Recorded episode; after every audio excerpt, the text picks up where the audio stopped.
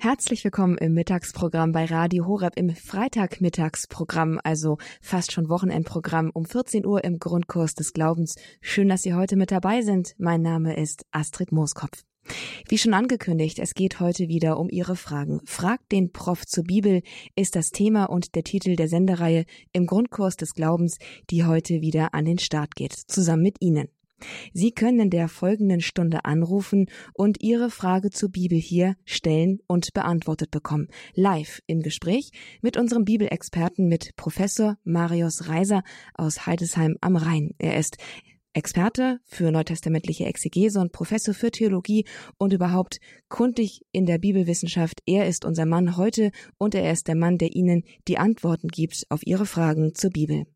Sie sind herzlich eingeladen, jetzt hier anzurufen. Die Leitungen sind ab jetzt für Sie offen unter der 089 517 008 008. Ich weiß nicht, wie es bei Ihnen aussieht. Hier in Balderschwang war vor 15 Uhr Regen angekündigt. Vielleicht ist es bei Ihnen schon etwas früher. Dann haben Sie sich vielleicht auch jetzt schon hineinverzogen, wenn Sie zu Hause sind, in die Bude und können vielleicht jetzt einfach in Ruhe zum Telefonhörer greifen und Ihre Frage zur Bibel stellen. Eine Frage, die Sie schon, vielleicht schon länger belastet, die Sie länger mit sich herumtragen, an der Sie länger schon herumknabbern, die sich vielleicht aber auch erst kürzlich gestellt hat. All das kann hier Thema werden und soll doch bitte auch Thema werden. Trauen Sie sich, rufen Sie an, hier bei Radio Horeb im Grundkurs des Glaubens, bei Frag den Prof zur Bibel unter der 089 517 008 008. Ich freue mich jetzt dann auch hier persönlich jetzt unseren Bibelexperten Professor Marius Reiser begrüßen zu dürfen. Einen herzlichen Gruß nach Heidesheim am Rhein, Herr Professor. Danke, Frau Mauskopf. Schön, dass Sie auch heute wieder mit dabei sind und wir starten wie gewohnt auch wieder mit einer Einstiegsfrage in diese Sendung, die diesmal tatsächlich auch von einer Hörerin kam. Sie hatte diese Frage in der Sendung Frag den Pfarrer zum Glauben gestellt und wir haben mir das, ich habe mir das notiert und einfach mal hier mit hineingebracht und es ging in der Frage der Hörerin um die Kulthöhen des Alten Testamentes.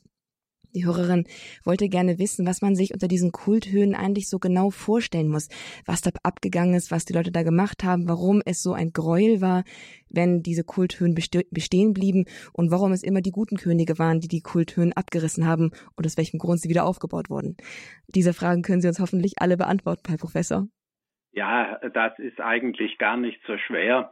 Wenn man die Samuel und vor allem die Königsbücher liest, dann hat man eben bei den meisten der äh, Könige sowohl des Nordreichs Israel als auch des Südreichs ähm, äh, doch äh, die Bemerkung nicht, sie hätten also sich bemüht um den einen Gott Israels, aber äh, sie hätten die Kulthöhen nicht abschaffen können. Und eigentlich finden vor der, nur zwei Könige äh, Gnade vor den Augen des Verfassers äh, dieser Geschichtsbücher. Und das ist ähm, Hiskia und äh, Joschia.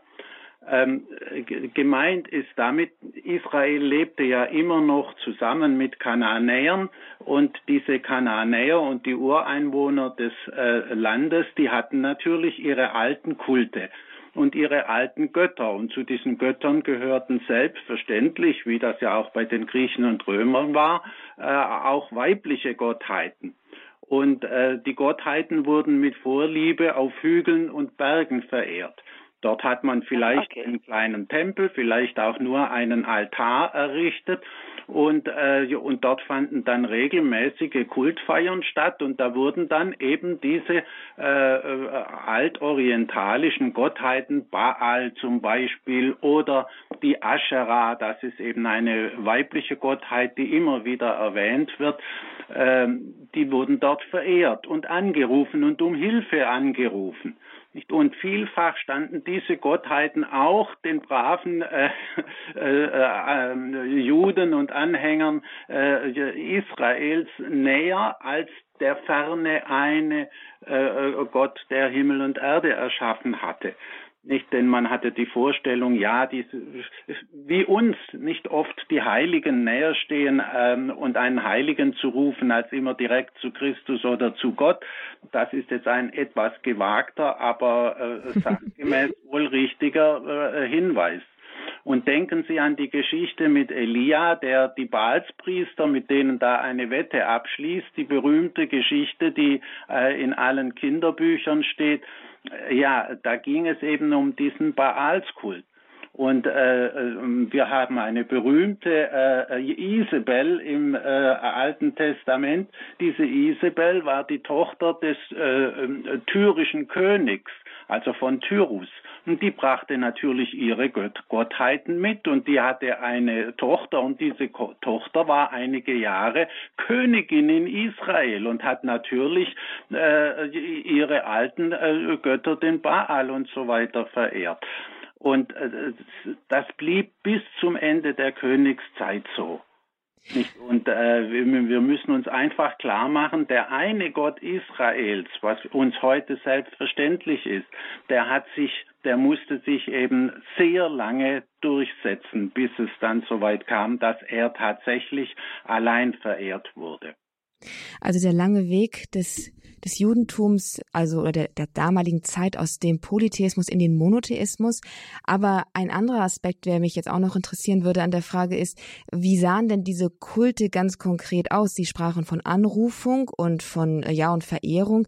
Ähm, naja, also das ging, das ging schon in Jerusalem im Tempel nicht sehr unblutig einher. Wie sahen denn diese, diese Götzenverehrungen, diese, diese, ja, diese Gottheiten, wurden denn die verehrt in der Regel? Gibt es da irgendwie auch Kenntnisse aus der damaligen Zeit, wie diese Verehrung stattgefunden hat?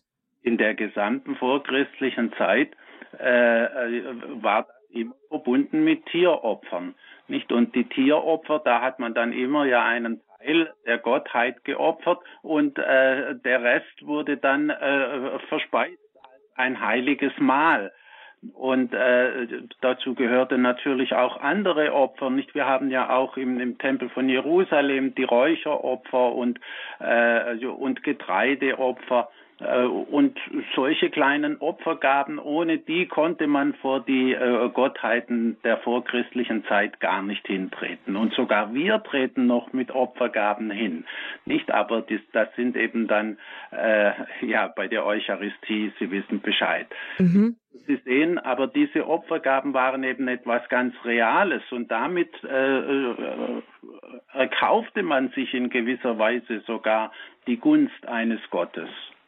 Wie sieht's denn da mit, äh, mit Menschenopfern aus? Ist das ähm, eine, eine blutige Mehr, dass, dass die Baalsopfer auch Menschenopfer, Kinderopfer eingeschlossen haben? Oder?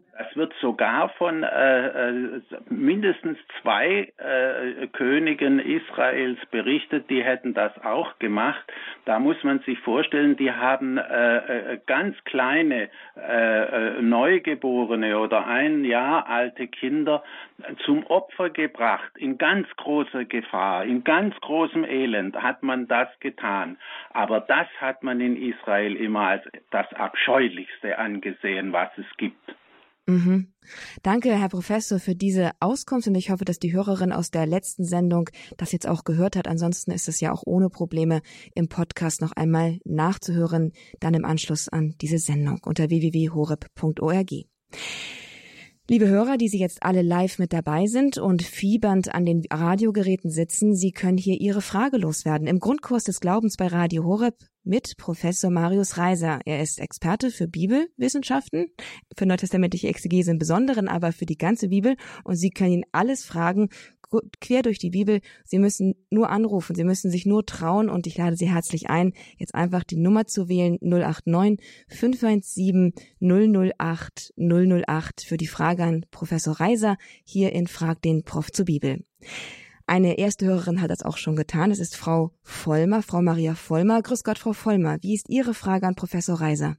Grüß Gott, Herr Professor. Meine Frage beträgt die Apostelgeschichte. Und zwar Apostelgeschichte 2, Vers 47.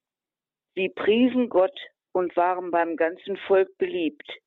Der Herr aber mehrte täglich die Zahl derer, die gerettet werden sollten. Und dann noch einmal Apostelgeschichte 13, Vers 48. Als die Heiden dies hörten, freuten sie sich und priesen das Wort des Herrn, und alle, die zum ewigen Leben bestimmt waren, wurden gläubig. Jetzt habe ich ein Problem, die sind bestimmt dazu und die anderen, die sollten gerettet werden. Ist das Vorbestimmung? Den Eindruck kann man zunächst von der Formulierung her haben. Also wenn wir zunächst einmal sagen, Vorbestimmung ist das nicht, sondern es ist eine Art Vorsehung. Aber selbst mit Vorsehung müssen wir in diesem Fall vorsichtig sein. Ähm, es geht einfach darum, dass äh, die Christen überzeugt waren, diejenigen, vor allem diejenigen Juden, die sich unter den damaligen Umständen bekehrten zum Christentum, was ein großer Schritt war und bedeutet hat nicht, dass man äh, von der Verwandtschaft und so weiter abgelehnt wurde, äh, dass diejenigen, die diesen Schritt wagten, äh, das nur mit Gottes Gnade getan haben können und dass Gott die sozusagen ausgewählt hat als äh, diejenigen, die gerade äh, am Anfang äh, der Bewegung ähm, dabei sein sollten und mitmachen sollten. Also eine gewisse Auserwählung, nicht und der Gedanke der Auserwählung ist ja nun ein urjüdischer Gedanke, den darf man hier reinbringen. Aber so etwas wie Prädestination, nicht und dann gar eine Prädestination äh, zum Guten, nicht, dass man gerettet wird und eine andere gar zur Hölle, nicht diese ja. doppelte Prädestination, ja. die Calvin noch hatte. Also das muss man von allen biblischen äh, entsprechenden Stellen fernhalten, auch wenn es zwei, drei Stellen gibt, die wirklich danach aussehen. Aber es gibt dann hundert andere, die dagegen sprechen. ja, aber zum Beispiel in dem Römerbrief, dem berühmten langen, ja. äh, Kapitel 9, ja. Vers 14. Gottes Souveränität. Was sollen wir nun sagen? Fragezeichen. Ist etwa bei Gott Ungerechtigkeit? Fragezeichen.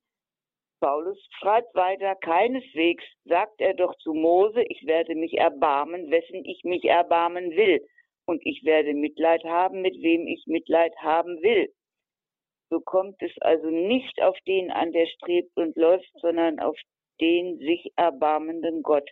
Aber es hört sich doch ein bisschen nach Willkür an, oder? Ich habe Ihnen ja gesagt, das ist die Starstelle, die man dafür anführt. Aber auch diese Starstelle äh, würde ich nicht gelten lassen. Nicht, wenn Gott sagt, ich schenke Erbarmen, wem ich will und erweise Gnade, wem ich will, dann wird damit in der Tat die Souveränität Gottes gewahrt. Gott lässt sich nichts abkaufen. Er, man kann nicht zu Gott sagen, ich habe so gut gelebt, ich habe mich so gut angestrengt, den Rest kannst du mir äh, nachsehen und damit musst du mich praktisch in den Himmel bringen. Das geht bei Gott nicht. Das ist, äh, hier geht es um Gottes Gnade, die ähm, äh, eben nicht verdient werden kann.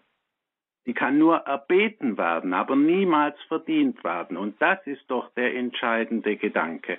Und mit diesem Gedanken der unverdienten Gnade können wir diese zwei, drei Stellen, die es da gibt in der Bibel, glaube ich, im richtigen Sinn verstehen, im Licht der übrigen Aussagen, die eben äh, immer wieder betonen, dass Gott barmherzig ist und dass er bereit ist, Gnade walten zu lassen. Aber wir müssen ihn bitten und verlangen äh, können wir es nicht. Ah. Frau Vollmer, bisschen ja. was zum Nachdenken, hä? Ich muss auch, ja, ich, ich, muss auch ein bisschen grübeln. Ich schaue noch ein bisschen dran. Aber das ist ja vielleicht gar nicht schlecht, aber ich glaube, wir haben ein paar Impulse bekommen von Professor ja. Reiser, die weiterhelfen, oder? Dafür danke ich auch. Ja, wunderbar. Danke, Frau Vollmer, für Ihre erste Frage hier im, im Grundkurs des Glaubens mit Frag den Prof zur Bibel mit Professor Reiser. Ihre Frage zur Bibel ist hier im richtigen Platz. Frau Vollmer hat es eben vorgemacht. Einfach die Frage, die Sie beschäftigt, hier einbringen unter der Nummer 089 517 008 008. Bis 15 Uhr ist Professor Reiser für Sie da und beantwortet Ihre Fragen. Und auch im Gespräch, wie Sie gehört haben. Kommen wir deswegen jetzt aber zu unserer nächsten Hörerin, die hoffentlich eine Frage zur Bibel hat. Auch sie möchte anonym bleiben. Grüß Gott, hallo. Grüß Gott, bin ich's? Ja, Sie sind es. Hallo, grüß Gott. Also ich bringe zwei Stellen in der Bibel nicht zusammen. Die Stellen selbst weiß ich nicht, wo sie genau stehen. Auf der einen Seite heißt es, was ziehst du den Splitter aus dem Auge des Nächsten und deinen Balken im eigenen Auge siehst du nicht. Und auf der anderen Seite gibt es eine Stelle, wo es heißt, ich weiß sie aber nicht mehr wörtlich, wenn einer sündigt und du sagst nichts zu ihm, so bist du mitschuldig. Ja, das sind aber doch zwei ganz verschiedene Dinge. Ähm, das erste ist, nicht, dass einer äh, einem anderen einen, äh, eine kleine Sünde vorwirft, wobei er äh, selber eine, ein großer Sünder ist. Und äh, jo, nicht, da, da geht es nur darum, dass man kleinlich ist und äh, um die allgemeine Erfahrung, äh, man ist schrecklich genau, wenn es um die Sünden der anderen geht und bei sich selber, äh, da ist man sehr großzügig und hat immer hundert Ausflüchte. Äh, das ist die Lehre äh, des Wortes vom Splitter und vom Balken. Und äh, in dem anderen Fall, ähm, was war das nochmal? Ja, wenn einer sündigt und du sagst nichts zu ah, ihm, ja. also ich weiß nicht, ob es wörtlich so das heißt. Das ist die Correctio Fraterna. du mitschuldig. Nicht nur im Neuen Testament, sondern schon im Alten Testament in Levitikus 19, unmittelbar vor dem Gebot der ähm, der Nächstenliebe steht das Gebot, nicht man äh, soll dem anderen, wenn man sieht, er ist auf dem Irrweg, er macht äh, etwas Übles, er sündigt, dann soll man ihn zurechtweisen. Mhm. Und das ist notwendig, weil man ja, wenn der andere so weitermacht, dann schadet es ihm ja. Also gehört es zur nächsten Liebe, dass man den anderen darauf hinweist. Selbstverständlich äh, äh mit Liebe und, äh, und, nicht, äh, und nicht grob. Nicht genau das, das habe ich gemacht. Ich habe vorher gebetet zum Schutzengel und zum Heiligen Geist und habe äh, einen Brief geschrieben, jemand und habe den einem Pater gezeigt und einer gläubigen äh, Freundin gezeigt mhm. und beide haben gemeint, es sei gut. Und es ist aber ganz schlecht angekommen. Also es hat Kaiser Kirch zerst vor deiner eigenen Tür. Und seither ist der Friede nicht mehr gewahrt, obwohl ich immer wieder versucht habe, mich zu entschuldigen und, und wieder neu anzufangen und so. Es klappt nicht mehr. Diese Erfahrung machen nicht Sie allein, die macht man meistens. Es, äh, heute ist auch ähm, gar keine Rede mehr davon in der Kirche, dass diese Correctio Fraterna eigentlich eine Pflicht ist eines jeden guten Christen und dass man natürlich einüben muss, wie man das so macht, dass es der andere akzeptieren kann. Aber heute sind die Leute so empfindlich geworden und können gar nichts mehr ertragen, was nach Kritik an ihrer Persönlichkeit aussieht. Und äh, das ist einfach heute ein Zustand und äh, an dem sind auch unsere Prediger mit Schuld, die solche Dinge gar nicht mehr äh, behandeln und die Leute wissen es gar nicht mehr. Also äh, da brauchen Sie sich keine weiteren Gedanken machen. Sie können es nochmal versuchen, wenn Sie eine Gelegenheit finden, aber ansonsten haben Sie Ihre Pflicht getan. Das ist mal eine Ermutigung. Dankeschön für diese Frage zur Bibel an die Hörerin und aber auch für den persönlichen Bezug, den sie hier so großmütig mit hineingebracht hat. Und danke für die Antwort, Herr Professor Reiser. Einen herzlichen Gruß an die Hörerin, die sich soeben gemeldet hat und eine herzliche Anladung an Sie, übrigen Anruferinnen und Anrufer, potenziellen Anruferinnen und Anrufer, die jetzt am Radio sitzen, dass auch Sie Ihre Frage zur Bibel an Professor Reiser stellen können. Die Bibel zu lesen ist ja nicht nur eine wissenschaftliche Angelegenheit, mitunter auch, weil man auch Sachbezüge verstehen muss, aber es ist auch oft eine persönliche Angelegenheit.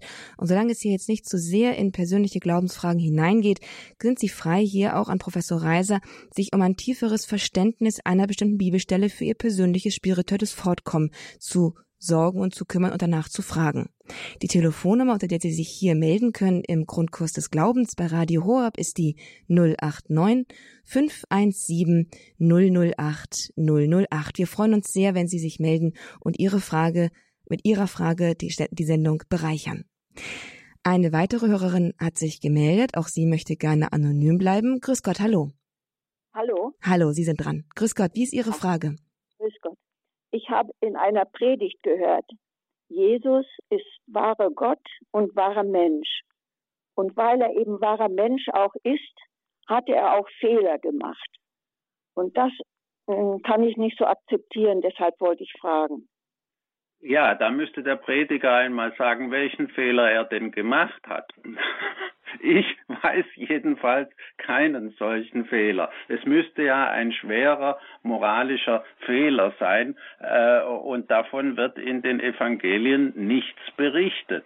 Und ich kann mir auch schlecht vorstellen, dass er so etwas getan hat. Und wenn es in der Kirche äh, heißt, im Hochgebet, nicht, er ist uns in allem gleich geworden, außer der Sünde, ähm, dann ist das meines Erachtens richtig. Und wenn der Priester äh, eben äh, es anders weiß, dann muss er es aber auch deutlich sagen, wo der Fehler bei Jesus seiner Ansicht nach liegt.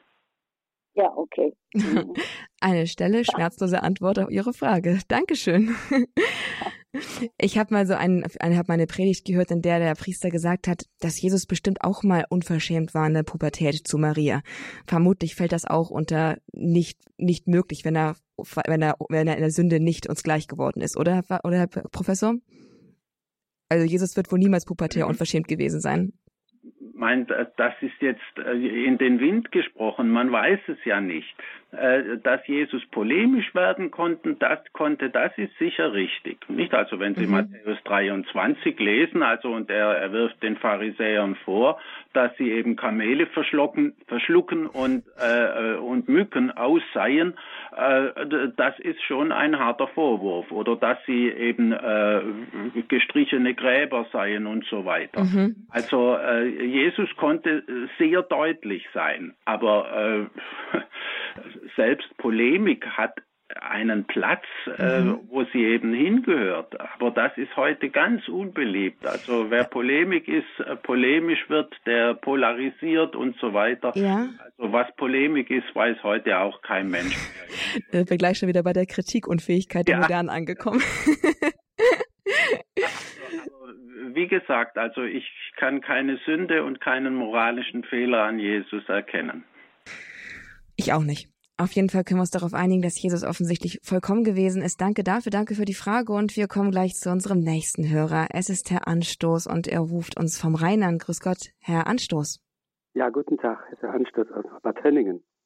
Mhm. Wie ja, ist Ihre Frage? Ja, meine Frage. Ich habe also einmal, als ich viel Zeit hatte, habe ich mal zweimal die Heilige Schrift an einem Stück gelesen. Das war mir so ein Ehrgeiz, ja habe ich erkannt, dass das also ein Liebesbrief Gottes an uns ist und dass da nur eine Gebrauchsanweisung quasi für unser Leben ist.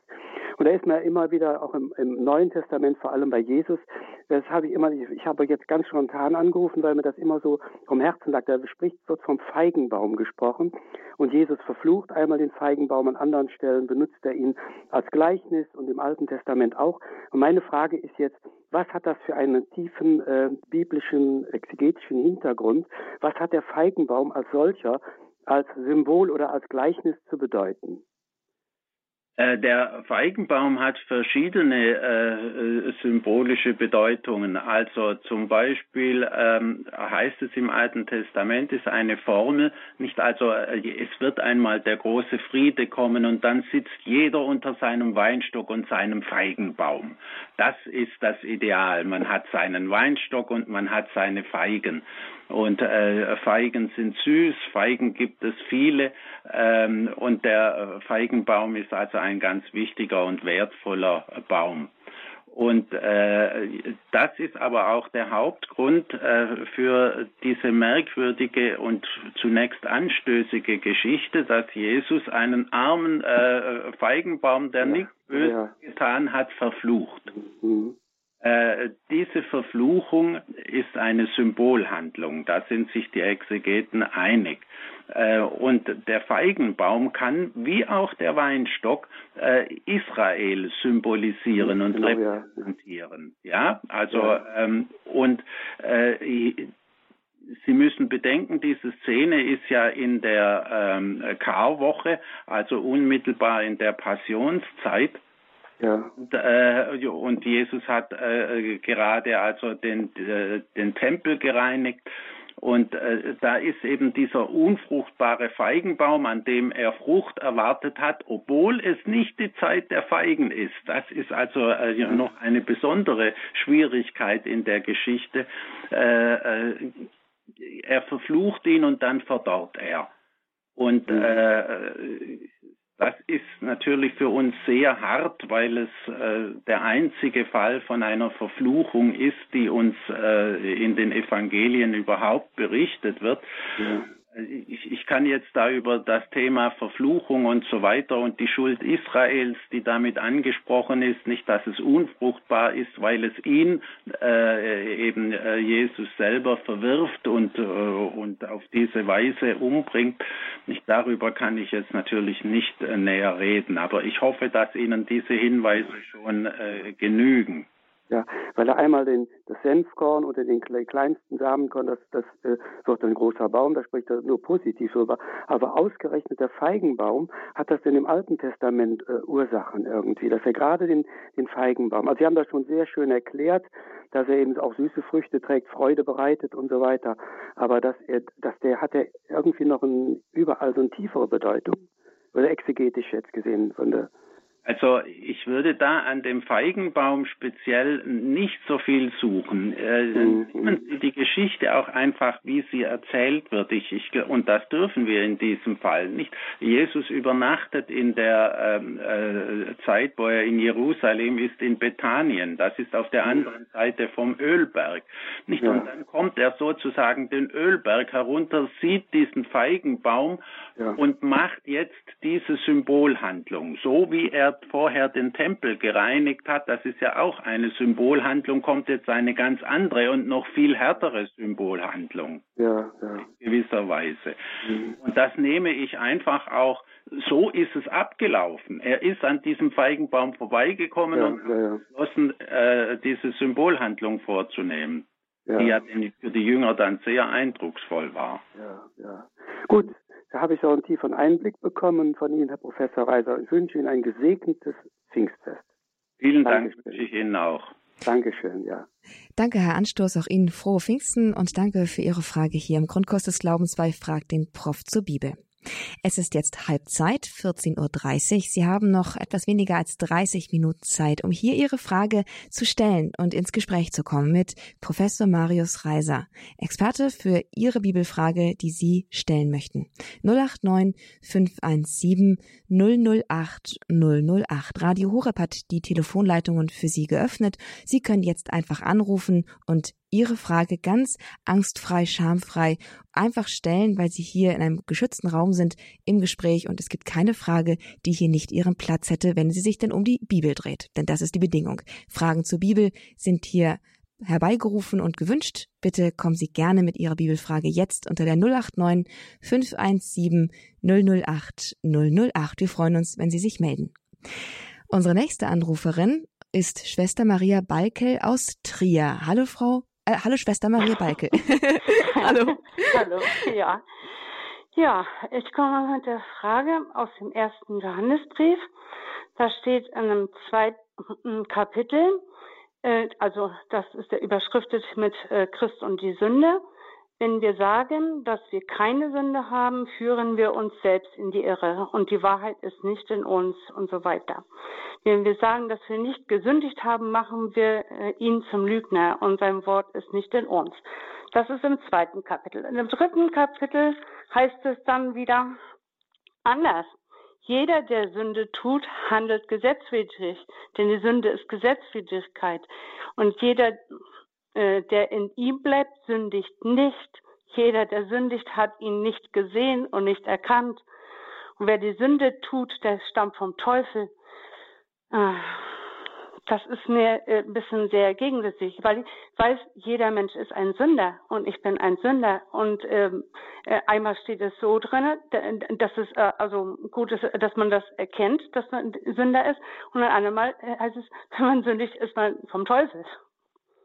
Äh, aber das ist doch kein Widerspruch. Äh, Sie dürfen das nicht so verstehen, ähm, äh, dass, äh, dass es da einen sündelosen Menschen gibt, sondern weil ähm, ein Mensch immer sündigt. Aber wenn man sündigt, dann tut man eben nicht das, was der liebe Gott will, sondern das, was der Teufel will. Und man verstrickt sich ganz leicht und gewöhnt sich an eine Sünde, vor allem wenn man dann anfängt, sich zu entschuldigen und Ausflüchte zu suchen. Und dadurch verstrickt man sich immer mehr in, in die Sünde. Und das ist das Thema bei der zweiten Stelle. Nicht, das sind äh, ganz verschiedene Aspekte. Der eine, der sagt, ich habe doch nichts Böses getan, wie heute die meisten sagen, um mhm. sich dafür zu entschuldigen, dass sie nicht zur Beichte gehen.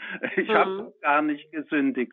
Und, äh, und der andere Fall, dass man die Sünde äh, äh eben auch zu leicht nimmt, äh, nicht und äh, ja, mhm. Aus Kleinem kann Großes werden und so weiter. Nicht? Das sind verschiedene Aspekte. Ja, ja, wie ist denn dieser Vers 9 im, im Kapitel 3? Jeder, der von Gott stammt, tut keine Sünde, weil der Same Gottes in ihm bleibt. Er kann nicht sündigen, weil er von Gott stammt. Aber wir haben ja gerade mal festgestellt, äh, ich bin ein Sünder und weiß, dass ich ein Sünder bin und jedes Mal auch um Vergebung der Sünde bitten muss. Der, der, der von Gott kommt und keine Sünde tut, ist Christus. Ja, das geht aber nicht. Jeder, der von Gott stammt, tut keine Sünde. Ja, weil Gottes Same in ihm steht. Also das würde ich aber jetzt im Sinne eines Irrealis verstehen. Nicht äh, äh, jeder, der wirklich ganz von Gott stammt, kann selbstverständlich nicht sündigen. Äh, aber einen solchen hat es nach unserem Wissen bisher nur einmal gegeben. Na ja, eben. Und das ist Jesus. Und das ist Jesus. Und deswegen ja. glaube ich, dass in dieser Formulierung, äh, dass die sich eigentlich nur auf ihn bezieht. Also, ja. Dann Hilft dir das, Schwester Maria? Ist das hm? eine Hilfe für Sie gewesen? Ja, ja, das ist ja, das ist jetzt richtig. Also das, diese Stelle, das dritte Kapitel ist von Jesus her zu verstehen. Nicht währenddessen das andere ist eben äh, so wie ähm, ja, dass man sieht, dass man seine Sünde ist. Ja, ist mir Hilfe. Danke. Wunderbar. Dann danke für Ihre Frage. Ich hatte mir auch schon mal über diese Stelle mal den Kopf zerbrochen. Vielen Dank auch für die Antwort, Herr Professor Reiser. Vielen, vielen Dank. Ja. Auch Sie können, wie gesagt, Ihre Frage zur Bibel hier loswerden. Ich sage noch einmal die Telefonnummer. Ich weiß, viele, die jetzt schon die ganze Sendung zuhören, sind genervt, dass die Nummer jetzt schon wieder durchkommt. Sehen Sie es mir nach. Möglicherweise hat jemand erst später eingeschaltet und möchte jetzt auch eine Frage stellen. Die Telefonnummer ist die 089 517 008 008 und Sie können hier, Professor Reiser, eine Frage stellen, die sich um die Bibel dreht, wo Sie etwas nicht verstanden haben oder etwas tiefer verstehen möchten. Unsere nächste Anruferin ist Frau Hill und sie ruft aus Mittenwald an und auch sie hat eine Frage zur Bibel. Grüß Gott, Frau Hill. Grüß Gott. Hallo. Wie ist Ihre Grüß Frage? Gott, Herr Professor. Ich habe eine Frage zum Alten Testament, Genesis 6 was ich nicht wirklich verstehe. Und da geht es darum, als sich die Menschen über die Erde hin zu vermehren begannen und ihnen Töchter geboren wurden, sahen die Gottessöhne, wie schön die Menschentöchter waren, und sie nahmen sich von ihnen die Frauen, wie es ihnen gefiel. Und dann geht's noch weiter. Äh, Gott sagt, ähm, daher soll die Lebenszeit nur 120 Jahre der Menschen betragen. Und in jenen Tagen gab es auf der Erde die Riesen, die auch später noch, nachdem sich die Gottessöhne mit den Menschentöchtern eingelassen und diese ihnen Kinder geboren hatten. Das sind die Helden der Vorzeit, die berühmten Männer. Ich denke da immer an die griechische Mythologie. Ja, da haben Sie ganz richtig assoziiert. Äh, das ist eine der ganz wenigen Stellen, wo ganz deutlich ähm, mythologische Stoffe, natürlich in diesem Fall nicht aus der griechischen Mythologie, sondern aus der altorientalischen Mythologie in das Alte Testament geraten sind. Denn die Göttersöhne, das sind natürlich Engel, nicht also der Ausdruck äh, äh, Göttersöhne für Engel, den finden wir auch sonst im Alten Testament ganz gelegentlich. Ähm, ja. Sich Engel äh, mit Menschen verbinden, also das gibt es nur an dieser Stelle in Genesis 6. Und äh, wir finden aber in den apokryphen äh, jüdischen Büchern, nicht vor allem im, äh, im Buch Henoch, äh, da finden wir ein ganzes Buch mit Geschichten über diese äh, äh, äh Göttersöhne, über diese Engel ähm, und äh, die Kinder, die daraus werden, diese Riesen und äh, die Frauen, die daraus kommen. Und diese Frauen sind dann verantwortlich dafür, dass es Schminke gibt und, und all diese weiblichen Schön Schönheitselemente werden in dem Apokryphenbuch auf diese äh, äh, Frauen von den ähm, äh, äh, von den Engeln da zurückgeführt. Also und alles mögliche Üble wird dann also darauf zurückgeführt. Das ist also ein mythologischer Rest und äh, den sollten wir auch nicht näher behandeln und der hat keinen weiteren Einfluss gehabt in der jüdischen und in der christlichen Geschichte. Wie gesagt, in der jüdischen Geschichte nur durch solche Apokryphen, die man eben nie anerkannt hat. Das ist ja sehr interessant. Und dann kommt aber das, da sprach äh, der Herr, mein Geist soll nicht für immer im Menschen bleiben, weil er auch Fleisch ist. Daher soll seine Lebenszeit 120 Jahre betragen. Also diesen Satz, das finde ich ja auch sehr, ja, beeindruckend, sage ich jetzt mal. Das heißt ja dann, dass der, die Lebenszeit vorher ewig war. Nein, und nicht ewig, aber Sie können ja nur die, äh, die, die Genealogien durchlesen äh, äh und der, der Henoch und der wurde 800 Jahre und was weiß ich, 800 und 900 Jahre.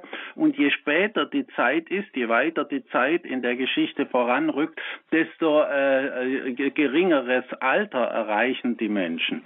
Und das müssen Sie symbolisch verstehen, nicht in der guten alten Zeit, als die Menschen noch sehr gottesfürchtig waren, da wurden sie auch sehr alt und wie eben die äh, Frömmigkeit und Gottesfurcht abnimmt, so nimmt auch das Lebensalter ab und an dieser äh, Stelle sind es immerhin noch 120 Jahre und später in Psalm heißt es ja, wie Sie sicher wissen, nicht das Menschenleben äh, sind 70 äh, und wenn es hochkommt 80 Jahre und das stimmt bis heute ungefähr.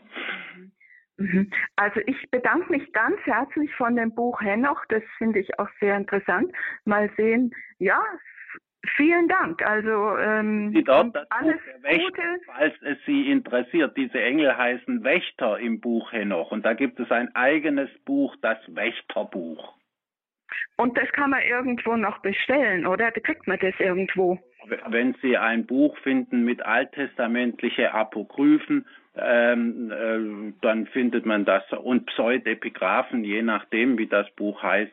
Also da gibt es natürlich wissenschaftliche Ausgaben und zum Teil sogar auch billigere äh, Ausgaben, aber da kann ich Ihnen jetzt nicht speziell äh, das sagen. Also erkundigen Sie sich mal bei Ihrem Pfarrer, der kann Ihnen das dann schon raussuchen. Okay. Ich danke ganz herzlich, wünsche gesegnete Feiertage und vielen Dank. Danke auch. Und auch beim Radio Horror für alles. Danke, Frau Hill. Ja. Danke für dieses anregende Gespräch hier über das Buch Henoch unter anderem. Und ähm, Herr, Herr Professor, tatsächlich muss ich da noch eine Frage einstreuen, die sich auch um Henoch dreht. Das kam nämlich im Frag den Pfarrer letztes Mal auch zur Sprache, das Alter einmal. Sie haben schon gesagt, dass das eher symbolisch zu verstehen ist. Aber mit dem Henoch verhält es sich ja nochmal auf spezielle Art und Weise. Der stirbt ja gar nicht. Der wird ja in den Himmel aufgenommen. Und dann hatte der Pfarrer van Briel gesagt, es gibt da verschiedene verschiedene alt, äh, alte Theorien, äh, was diese ganzen Lebensalter zu bedeuten haben. Und dann sagt er diesen denkwürdigen Satz, der mich hat sehr rätseln lassen, wenn man alle Alter ähm, der Patriar also der Patriarchen so übereinander legt, dann kommt man irgendwie bei Henoch raus. Gibt es da eine Theorie, die Ihnen bekannt ist, die Sie uns dann diesbezüglich näher erklären können? Oder habe ich da irgend oder Wissen Sie was? Also ehrlich gesagt, davon habe ich noch nie gehört und mit den Patriarchenaltern zusammen ähm, das Entscheidende an Henoch war eben immer, dass er ohne Tod stirbt und deswegen kommt er natürlich direkt in den Himmel und äh, und dann gibt es ja nur noch einen zweiten Menschen, von dem das äh, gesagt wird, dass er ohne Tod entrückt wird in den Himmel. Nicht? Und das ist ja äh, Elia bekanntlich mit dem äh, Feuerwagen. Mhm. Und äh, diese beiden gelten deswegen als große Offenbarer und, äh, und als Gestalten, die dann äh, am jüngsten Tag oder vor dem jüngsten Tag noch einmal wieder erscheinen. Denn die Entrückung hat sozusagen den Zweck, diese Figuren für ihre, äh, wegen ihrer besonderen Frömmigkeit aufzubewahren, um dann vor dem Ende äh, die Menschen noch einmal vorzubereiten auf den jüngsten Tag. Nicht also und das war entscheidend an Henoch und das und das hohe Alter äh, bedeutet eben seine hohe Frömmigkeit. Mhm. Aber das ist, das ist sehr interessant. Also bei Elia kommt ja im Neuen Testament auch nochmal zur Sprache, aber Henoch wird irgendwie gar nicht mehr erwähnt. Aber Sie sagen jetzt, er ist auch eine der Gestalten, die am jüngsten Tag wieder erscheinen sollen. Ähm, Nach jüdischer Überzeugung, aber der spielt dann in der christlichen Überlieferung spielt Henoch äh, äh, keine Rolle mehr. Und das hängt wohl mit diesen Apokryphen zusammen, an die, äh, nicht, und die wollte das Christentum natürlich nicht übernehmen. Ja, okay, das ist nachvollziehbar. Ja, hätte man ja noch mehr zu kämpfen gehabt. ja, danke, Herr Professor. Das hat schon mal echt weitergeholfen und vielleicht kann die Hörerin, wie Frau Hill, wenn sie das Wächterbuch mal gelesen hat, beim nächsten Mal dann auch noch etwas beisteuern, was sie dann noch gefunden hat. Also herzlichen Dank für diese, für dieses interessante Thema hier im Grundkurs des Glaubens mit Frag den Prof zur Bibel mit Professor Marius Reiser und Ihren Fragen, liebe Zuhörerinnen und Zuhörer. In der Stunde von 14 bis 15 Uhr können Sie nämlich einmal im Monat hier anrufen und live im Gespräch mit Professor Reiser Ihre Fragen zur Bibel erörtern und beantwortet bekommen. So auch heute. Es bleiben noch etwas weniger als 15 Minuten. Sie sind herzlich eingeladen, jetzt noch anzurufen. 089 517 008 008. Und jetzt hat uns ein Anruf aus der Schweiz erreicht. Herr Ziegler hat angerufen. Grüß Gott, Herr Ziegler. Guten Tag, Herr Professor Reiser. Hallo. Äh, ich habe eine Frage zum Johannesevangelium, zu den Abschiedsreden, oder? Ja. Äh, Jesus verspricht uns den Beistand, den Geist der Wahrheit, oder? Ja. Äh, zum Beispiel Johannes 15, 26. Wenn aber der Beistand kommt, den ich euch vom Vater senden werde, den Geist der Wahrheit, der vom Vater ausgeht, so wird er Zeugnis von mir geben. Und dann Johannes 15, 7, äh 16, 7. Denn wenn ich nicht hingehe, kommt der Beistand nicht zu euch. Wenn ich aber hingehe, werde ich ihn zu, zu euch senden. Und wenn er kommt, wird er die, der Welt zum Bewusstsein bringen. Ja. Und dann noch Johannes 16, 12. Noch vieles hätte ich euch zu sagen, aber ihr könnt es jetzt nicht, nicht verstehen.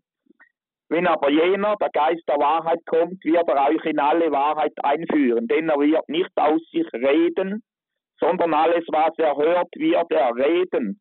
Und was zukünftig ist, euch verkünden. Er wird mich verherrlichen, denn er wird von dem meinigen nehmen und es euch verkünden.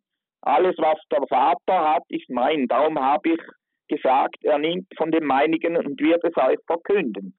Ja. Ja, das sind drei, vier Stellen.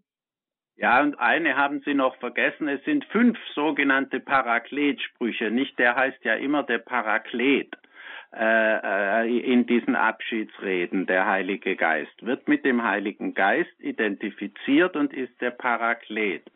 Und ganz am Anfang dieser Stellen, da ähm, wo, wo der Name Paraklet auftaucht, äh, sagt äh, Jesus nicht, ich lasse euch nicht als Weisen zurück, ich werde euch äh, äh den Paraklet äh, schicken. Nicht, und es sind ja die Abschiedsreden. Jesus tröstet die Jünger über seinen Abschied und sagt, es kommt der Paraklet, der wird an alles erinnern, was ich gesagt habe, und der wird dann schließlich noch in die ganze Wahrheit einführen und noch Dinge sagen, die er nicht gesagt hat. Äh, Sie sehen also, der, das ist der Heilige Geist, der Paraklet, der äh, praktisch der Stellvertreter Christi auf Erden ist. Nicht, wenn Christus weggeht, dann haben wir ja niemanden mehr, wer uns belehren kann. Doch er schickt sozusagen seinen Stellvertreter, den Parakleten. Und, äh, und da ist sogar angedeutet, dass er, Jesus, mit seiner Botschaft noch nicht die ganze Wahrheit gebracht hat, sondern dass eben durch die Geschichte hindurch der Heilige Geist diese Wahrheit, die Christus gebracht hat, äh, noch entfaltet. Und ja, darauf hat sich die Kirche immer berufen, die katholische Kirche, wenn sie sagt, die Kirche ist vom Heiligen Geist geleitet und da kann sie sogar neue Dogmen äh, verkünden, wenn diese Dogmen in Übereinstimmung mit der bisherigen Lehre stehen. Herr Reis, jetzt muss ich äh, intervenieren. Ich behaupte nun, dieser ja. Beistand, dieser Paraklet, ja. das ist ein Mensch, der auf die Erde kommt kommt, oder? Und uns nochmals die Wahrheit bringt. Und für mich ist das der Menschensohn. Die Kirche, äh, für die Kirche ist der Gottessohn Jesus zugleich auch Menschensohn. Und ja. ich behaupte nun, das ist meine These, es gibt zwei Gottessöhne, den Gottessohn Jesus Christus und den Menschensohn Immanuel.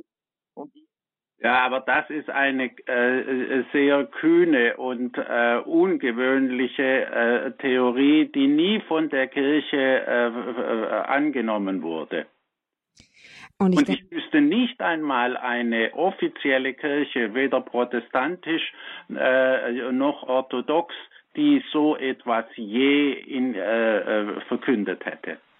Und vielleicht ist es auch ähm, angesichts der fortgeschrittenen Zeit vielleicht auch klüger, das jetzt hier an der, der, Stelle einmal beruhen zu lassen. Auf jeden Fall ist es eine sehr pfingstliche Frage gewesen, wenn es um die Paraklet-Sprüche geht und bestimmt auch sehr interessant für alle, die jetzt zugehört haben, dass es offensichtlich Wahrheiten gibt, die Jesus uns verspricht, die über sein Wirken hier auf Erden hinausgehen und uns erst später offenbart werden. Danke, Herr Professor, dass Sie uns diesen Ausblick noch gegeben haben. Und jetzt kommen wir zu unserem letzten Hörer für heute, der sich gemeldet hat. Er ruft aus Dresden an. Es ist Herr Wittner. Grüß Gott, hallo. Hallo, guten Tag. Grüß Gott. Wie ist Ihre Frage? Genau, meine Frage ist, bezieht sich auf Hebräerbrief Kapitel 6 und da geht es darum, dass, dass es irgendwie, also Menschen gibt, die sozusagen abgefallen sind vom Glauben und dass es da irgendwie gesagt, dass es unmöglich ist, sie erneut zur Umkehr zu bringen. Und da wäre so meine Frage, es gibt ja auch dann das Gleichnis vom verlorenen Sohn und so, wo dann schon gesagt wird, man kann auch zurückkehren zu Gott. Ähm, hängt das damit zusammen mit, ähm, mit diesem Sünde gegen den Heiligen Geist, dass man sozusagen sich so von Gott ab abgesagt hat, dass es dann diese, ähm, diese Möglichkeit nicht mehr gibt, zu ihm zurückzukehren. Ähm, Haben Sie die Stelle nochmal, äh, genau. 6? Ähm, denn, es ist, denn es ist unmöglich, jene, die einmal erleuchtet worden sind, die von der himmlischen Gabe genossen und Anteil am Heiligen Geist empfangen haben, ähm, dann aber abgefallen sind, erneut zur Umkehr zu bringen, da sie den Sohn Gottes noch einmal für sich ans Kreuz schlagen und zum Spött machen. Ja, genau. Äh, diese Stelle, ähm, die hat Anlass gegeben für einen Streit, der im zweiten, dritten Jahrhundert äh, noch war ähm, da wurde ja die Kirche äh, verfolgt, zum Teil in der Verfolgungszeit. Da sind viele Christen abgefallen und äh, als die Verfolgungszeit vorbei war, wollten sie wieder in die Kirche kommen und die Eucharistie und so weiter. Und es war die große Frage, kann man die jetzt äh, mit einer entsprechenden äh, öffentlichen Buße wieder aufnehmen oder haben die oder gilt jetzt genau dieses Wort im Hebräerbrief und es gibt keine Möglichkeit mehr für Christen, nachdem sie äh, abgefallen sind vom Glauben, äh, zurückzukehren. Die Kirche hat sich dann entschieden, äh, eben äh, sie wieder aufzunehmen, aber eben mit entsprechenden Bußen und es gab dann so etwas wie eben äh, ein öffentliches, ein armes Sünderbänkchen in der Kirche, wo die eben sitzen mussten und erst nach einer gewissen Zeit wurden sie dann wieder vollständig auch zur Eucharistie zugelassen. Und das ist die Entscheidung der Kirche.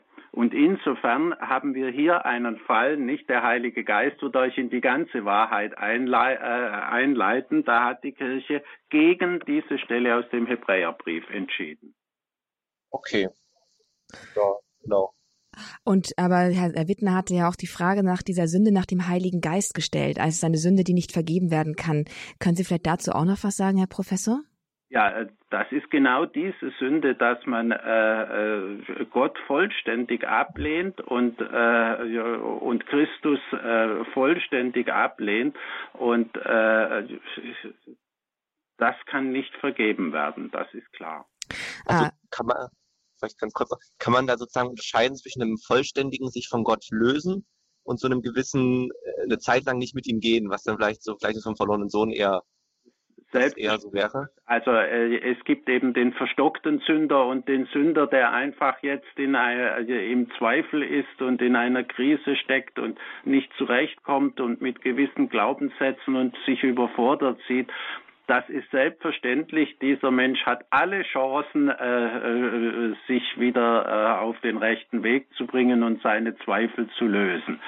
In diesem Fall braucht er aber meistens einen sehr kundigen und geschickten äh, Ratgeber. Herr, Witt, Herr Wittner, hat Ihnen das weitergeholfen? Ja, das war, war sehr gut. Vielen Dank, ja. Danke für Ihre Frage hier zum Abschluss bei Frag den Prof zur Bibel. Das war wieder eine Ausgabe mit spannenden Fragen von Ihnen, liebe Zuhörerinnen und Zuhörer, die Sie zur Bibel an Professor Marius Reiser gestellt haben. Danke, dass Sie mit dabei gewesen sind. Das, danke, dass Sie so lebendig mit dabei gewesen sind. Und wenn Sie gerne weitere Fragen haben oder vielleicht nicht durchgekommen sein sollten heute, dann gibt es dann keine Sorge. In der nächsten, die nächste Gelegenheit bietet sich bereits im nächsten Monat. Sie können einfach im Programm bei Radio Horeb nachschauen, wann Professor Reiser mit Frag den Prof zur Bibel wieder auf Sendung geht. Schauen Sie einfach unter www.horeb.org oder in Ihrem gedruckten Programmheft nach und rufen Sie, rufen Sie auch dann wieder gerne an am Freitagmittag im Grundkurs des Glaubens und bereichern Sie unser Programm mit Ihren Fragen und Ihren Gedanken. Vielen, vielen Dank auch Ihnen, Herr Professor Reiser, für Ihre Zeit und für alles, was Sie uns hier beigesteuert haben an Impulsen und guten Hinweisen und überhaupt an Antworten. Haben Sie ganz herzlichen Dank mal wieder. Ja, gern geschehen, soweit es mir möglich ist. Ja, ich glaube, es ist wirklich einfach schön, ins Gespräch zu kommen mit jemandem, der sich so gut mit der Bibel auskennt und der auch einfach auch ähm, ja die Standfestigkeit hat, einfach auch ja, Widerpart zu geben oder zu korrigieren oder einfach auch Antworten zu geben oder eben auch vielleicht manchmal zuzugeben, dass er jetzt hier gerade nicht weiter was sagen kann. Es ist einfach gut, ins Gespräch zu kommen über Themen wie die Bibel, die ja so grundlegend sind für unseren Glauben. Also einfach auch dafür danke, nicht zuletzt aber natürlich auch für Ihr Fachwissen. Danke nochmal. Liebe Zuhörer, wenn Sie was verpasst haben sollten an der Sendung, weil Sie zwischendurch rausschalten mussten oder erst später dazugekommen sind, ist das gar kein Problem. Wir haben für Sie eine umfangreiche Mediathek und umfangreich beschreibt es gar nicht. Wir haben eine riesige Mediathek für Sie, wo alle Sendungen, die jemals bei Horeb gelaufen sind, nachzuhören sind, eben auch die heutige. Sie können einfach unter horeb.org in die Mediathek gehen. Dort in der Rubrik Grundkurs des Glaubens finden Sie in Kürze diese Sendung zum Herunterladen, zum Nachhören und auch zum Weiterversenden an jemanden, der vielleicht eine ähnliche Frage hatte und der in dieser Sendung eine Antwort finden könnte. Besuchen Sie auch gerne unseres, unser Social Media Angebot. Dort halten wir Sie mit unserem Programm generell auf dem Laufenden, was bei Radio Horeb so kommt. Und liken Sie und verteilen Sie auch dort die Beiträge gerne weiter. Machen Sie Radio Horeb auch auf diesem Weg bekannt und werden Sie dadurch ein Missionar 2.0. Ich darf mich an dieser Stelle von Ihnen verabschieden, wünsche Ihnen alles Gute von Herzen, freue mich auf das nächste Mal, wenn wir uns im Grundkurs des Glaubens hören. Und jetzt wünsche ich Ihnen viel Freude mit unserem weiteren Programm. Jetzt geht's weiter mit der Todesstunde unseres Herrn Jesus Christus um 15 Uhr. Dazu begrüßt Sie dann Schwester Petra Grünert und meine Kollegin Renate Neves wieder aus dem Studio in München. Alles Gute, Gottes Segen. Mein Name ist Astrid Mooskopf.